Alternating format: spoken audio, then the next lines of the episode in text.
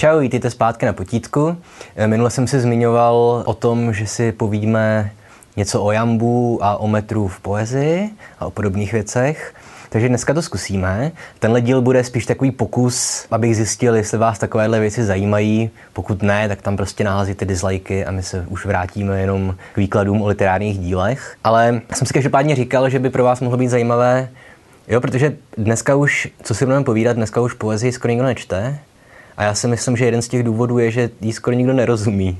A tady na jednu stranu jde lze vinit ty současné básníky, kteří prostě už se jenom snaží, aby psali takové nějaké zašifrované, komplikované básně, ve kterých si každý může najít nějakou interpretaci a potom už přestává být zábava to číst.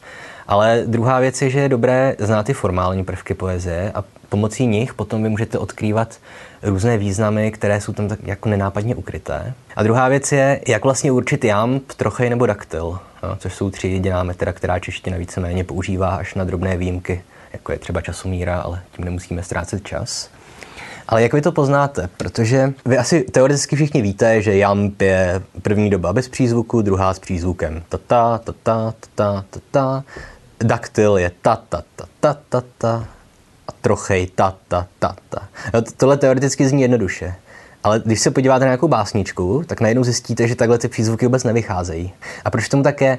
Protože kdyby ten básník musel psát neustále v takhle pravidelném rytmu, to by nešlo, že jo. Jednak by to bylo hrozně statické, jako ta poezie by byla, jako hrozně by se opakoval ten rytmus. A za druhé, vemte si třeba u Jambu, který má vždycky jenom dvě slabiky, na každé stupě, tak u Jambu by ten básník nemohl používat slova, která jsou delší než dvě slabiky. No, což je nesmysl. Takže já dneska budu pracovat s Máchovým májem, jednak proto, že je v něm pěkně užitý jamb, a taky proto, že na něm už nejsou autorská práva a já budu potřebovat, abyste spolu se mnou měli otevřené některé ty pasáže máje, takže zadejte si do Google máj mácha a on vám to vyjede spoustu verzí, se kterými můžete pracovat. Jo, takže dneska se naučíme, jak vypočítat poezii. Mimochodem tenhle díl dělám trošku i proto, abych obhájil, že literární věda je skutečně věda. Že to není jenom nějaká dojmologie, ale že při ní musíte vědecky pracovat. Takže začneme úplně klasickým příkladem. Prvních 14 veršů máje. Všichni jsme se to učili na základní na střední škole. Večerní máj byl lásky čas a tak dál. A teďka byste měli, doufám, před sebou vidět na obrazovce rozbor těch 14 veršů, které jsem udělal. Na první pohled to může působit komplikovaně, ale já vás tím provedu. A takže začneme tou tabulkou, která je na levé straně. Takže první věc, kterou uděláte, je, že v každém verši spočítáte počet slabik. Takže vezmeme si první verš, byl pozdní večer, první máj, 8 jo, a tak dál. A zjistíte, že v prvních 14 e, eh, verších máje ten verš má buď 8 nebo 9 slabik. A proto vidíte, proč nahoře v té tabulce mám body 1 až 9, jo, počty slabik. A druhá část tabulky, ta druhá osa, tam samozřejmě mám vypsaných 14 veršů. A teďka vždycky vezmu verš a počítám, na které slabice jsou a na které nejsou přízvuky. A počítám to tak, že, nebo teda značím to přízvuk velkým křížkem a tam, kde není přízvuk, tak malým křížkem. Jak poznáte, kde je přízvuk? V češtině to je relativně jednoduché. Vždycky je přízvuk na první slabice a někde jinde ve slově. Výjimka jsou slova s předložkou. No, takže pokud máte třeba verš o lásce šeptal tichý mech, eh, což je verš číslo 5, tak tam vidíte, že to je o lásce. Protože tam je předložka, která na sebe bere přízvuk. Potom ještě přízvuk není u slov, která nejsou plnovýznamová. Takže u příklonek se, si, bych, nebo u nějakých krátkých tvarů zájmen, ti, tě a tak podobně. Takže vy si teďka uděláte, vyplníte tu tabulku. Jo. Večerní máj byl lásky čas a tak dál. A teďka teda máte 14 veršů, 9 nebo 8 slabik v každém verši. A teď se zaměřte na úplně spodní část tabulky, kde máte procenta. A tady jsem si vypočítal, ano, i k teorii verše potřebujete někde kalkulačku, nebo aspoň trojčlenku. Jo, takže tady si vždycky spočítáte, na kolika procentech slabik máte přízvuk. Takže tady vidíte první slabika 78% přízvuk, druhá slabika 28%, třetí slabika 7. Jo, takže teďka máte hotovou tabulku. Všimněte si ještě dvou věcí. Třeba se podívejte na čtvrtý verš, který je Kde borový zaváněl háj. A tady vidíte, že přízvuk je na druhé, páté a osmé slabice. V jambu přízvuk na páté slabice nemá co dělat. Ale to je to, o čem jsem mluvil. Prostě ten básník nemůže striktně dodržovat ta metrická pravidla. Jinak by ta báseň prostě hodinu a půl byste četli tata, tata, tata, tata, což by bylo dost iritující. A samozřejmě ten básník by neměl dost volnosti na to, aby mohl říct, co všechno chce říct. A všimněte si ještě jedné věci. Jediný verš, který striktně dodržuje jambové schéma, je 12. verš, což je A slunce jasná světů jiných. Tedy začíná spojkou a a potom používá jenom dvojslabičná slova. Je ta, ta, ta, ta, ta, ta, ta. Takže jediný dvanáctý verš plně přesně odpovídá jambu. A ještě sedmý taky. A potom si ještě všimněte veršů 9, 12, 13, 14. Tady totiž máte 9 slabik, na rozdíl od těch klasických 8 slabik. Eh, tady je rozdíl v tom, že my máme takzvaný mužský a ženský verš, nebo mužské a ženské zakončení. Pokud máte mužské zakončení, tak to končí tu dobu s přízvukem, takže jedním slovem. Maj, čas, hlas, haj, mech a tak dál. Pokud máte ženské zakončení, tak za tím přízvukem je ještě jedna nepřízvučná slabika, takže pásky, lásky a tak dál. Dobře si to pamatuje, protože muž jedna slabika, žena, dvě slabiky. Ten začátek má je psaný takzvaně čtyřstupým jambem, což znamená, že v každém verši máte čtyři přízvuky. A už to, jestli to končí s přízvukem nebo ne, tam už je rozdíl jenom v tom, jestli to je mužský nebo ženský zakončení. Každopádně, teďka jsme si spočítali všechny ty přízvuky a abychom mohli určit, jaký je metrum té básně, tak takhle podle oka my to prostě nevidíme. Jo? Pokud po vás někdo chce, abyste řekli, jaké je to metrum, vy máte dost malou šanci to určit. Jo? Vy si musíte udělat tady tu tabulku. A výsledek si zanesete do grafu, který vidíte teďka na pravé části tabulky. Vidíte, že tam mám vždycky body na té ose X, první verš 78%, druhý 28%, třetí 7%. Tak a když takhle pracujete, tak vidíte, že vám z toho výjdou nějaké body nějaké čtyři nejvyšší body. A potom čtyři nebo respektive pět bodů, které jsou nízko. Obecně platí pravidlo, že aby jsme mohli nějakou slabiku označit za přízvučnou, mělo by to být aspoň víc než 60% výskytů a pokud nepřízvučná méně než 40, pokud možno méně než 30. Pokud se to pohybuje všude kolem těch 40 až 60%, tak zkrátka ta báseň nemá žádné metrum. Je nepravidelná, je to volný verš. A teď si všimněte jedné zajímavosti, totiž, že evidentně začátek máje, který se všude uvádí jako nejtypičtější příklad českého jambu, má přízvuky ta, ta, ta, ta, ta, ta, ta, ta. To znamená, že ten přízvuk není na druhé slabice, ale na první. Máte raz, dva, tři, raz, dva, raz, dva, raz. Teď si asi řeknete, že tohle není jamb, protože to není to, co jste se učili o jambu. Že jamb je první nepřízvučná, druhá přízvučná vždycky. A teďka proč tomu tak je? Protože čeština, jak už jsem říkal, má vždycky důraz na první slabice. A to znamená, že pro češtinu je nepřirozený jamp. Jamp je perfektně přirozený pro ruštinu nebo pro angličtinu. Konec konců možná víte, jak vzniklo to označení jamp. To je z anglického I am, já jsem. Protože v angličtině řeknete I am s přízvukem na druhé slabice. Ale v češtině to tak není. V češtině je zásadně první slabika. No a z tohle důvodu je udělat ten anglický jump je pro češtinu hodně těžké. Jako jde to. Když každou větu začnete nějakou spojkou nebo zájmenem, jako a nebo byl, a i to byl už by mohlo nést přízvuk spíš než ne. Takže teoreticky to jde, ale opět od toho básníka by to vyžadovalo hodně omezení. No, on by nemohl psát tak, jak chce psát, protože by u každého druhého verše měl na paměti, že no, teďka musím začít spojkou, sakra. A já tam nechci spojku. Takže pro český jam si pamatujte, že platí, že on vlastně začíná daktilem většinou, ve většině případů. Takže schéma českého jambu není ta ta ta ta, ale ta, ta, ta, ta, ta, ta, ta, ta. Mluvím samozřejmě o čtyřstopém jambu. Tak, takže tolik asi k začátku máje. A co jsem tady hlavně pokoušel sdělit je, že čeština fakt skutečný ten typický anglický jamb vytvoří málo kdy. Jo? A většinou budete začínat daktilem.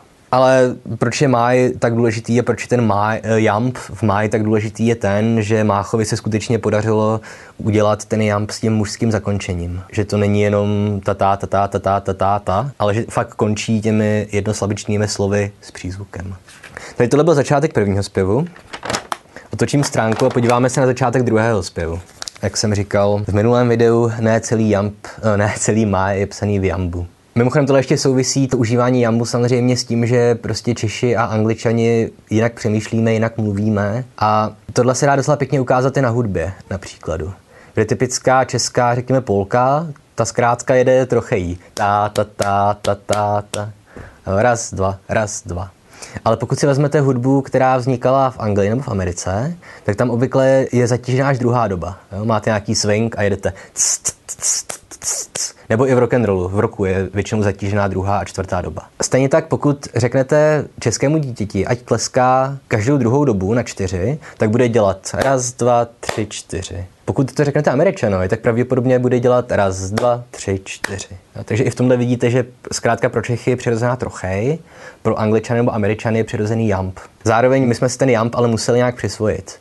Jednak protože bývá spojený s nějakou vyšší poezí, ale jednak i proto, že jsme ho potřebovali, aby jsme mohli překládat Shakespearea, abychom mohli překládat ty významné anglické autory. Mimochodem, Tohle je dost romantická interpretace, ale teď jsem někde v nějaké přednášce slyšel, že jamp je pro angličtinu tak důležitý, nebo pro anglickou literaturu, protože vlastně napodobuje tluk od srdce. Když si zkusíte dát ruku na krk a nahmatáte tep, možná předtím udělejte pár kliků, aby se vám trošku rozproudilo srdce, tak zjistíte, že srdce fakt dělá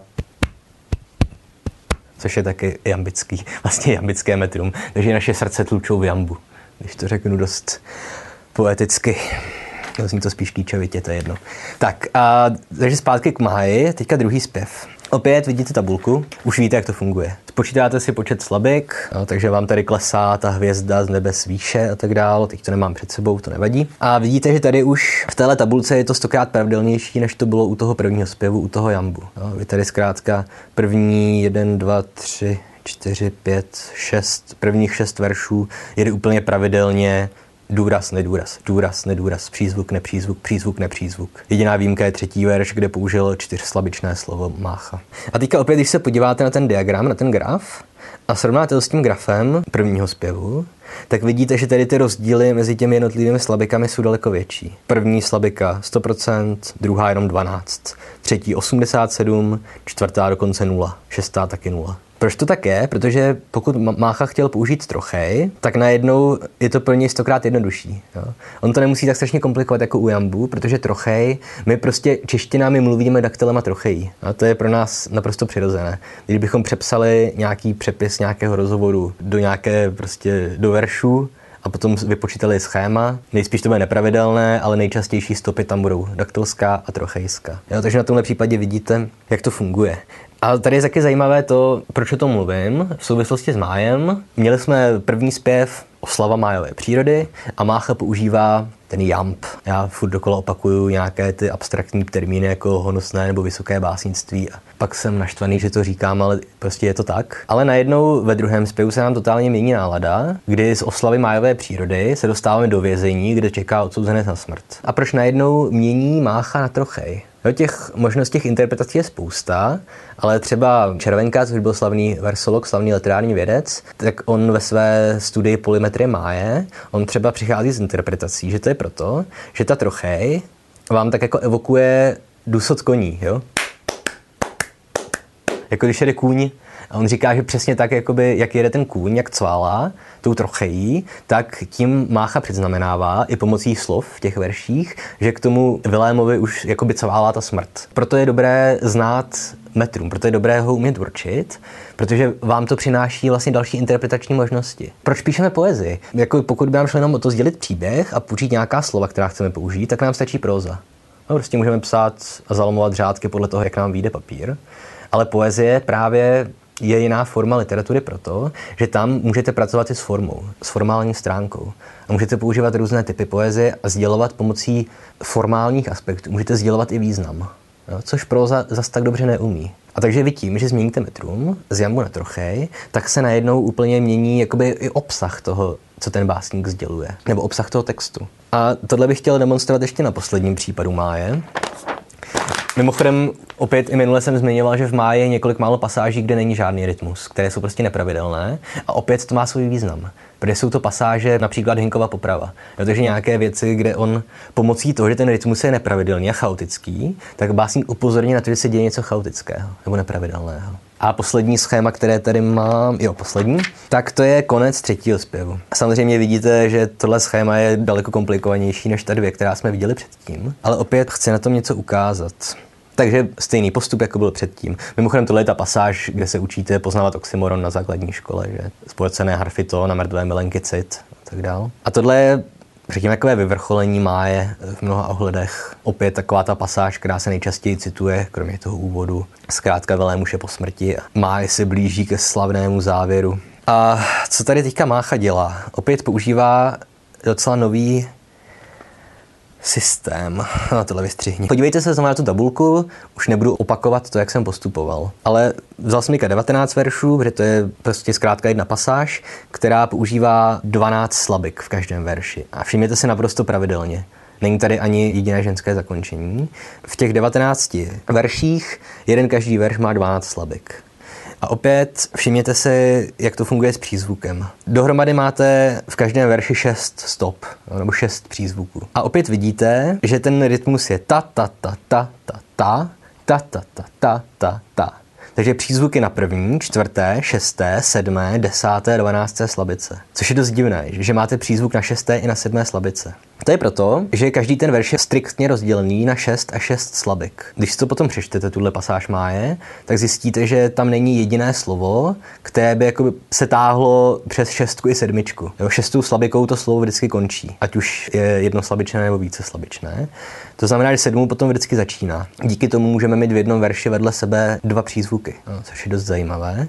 A všimněte si opět, začíná to důrazem. Takže stejně jako na začátku máje, vy tady máte v jednom verši jakoby dva jamby, dva jambické postupy. Takže vždycky to je 3, 2, 1. Přízvuk, nepřízvuk, nepřízvuk, přízvuk, nepřízvuk, přízvuk. A takhle to funguje. A tady nám Mácha používá specifický typ psaní poezie, tomuhle se říká Alexandrín. A to je to, co on teďka dělá. Alexandrín je šestistopý jamb, s tou takzvanou cézurou uprostřed. Jo, to znamená, že v polovině za šestým veršem je vždycky pauza, neboli cézura. Takže máte 12 slabičný rýmovaný jamb, kde je pauza po šesté době a tohle se říká Alexandrín. A Alexandrín je víceméně v tradiční literatuře nějaká úplně nejvyšší forma poezie. Je to odvozené z francouzské středověké literatury, kde se tahle forma používala pro Alexandreidy, což byly oslavné písně na císaře Alexandra Velikého. Ale, jak už jsem řekl, ten Alexandrín se používá jako úplně nejvyšší forma poezie. Na nějaké oslavné básně, na nějaké nekrology.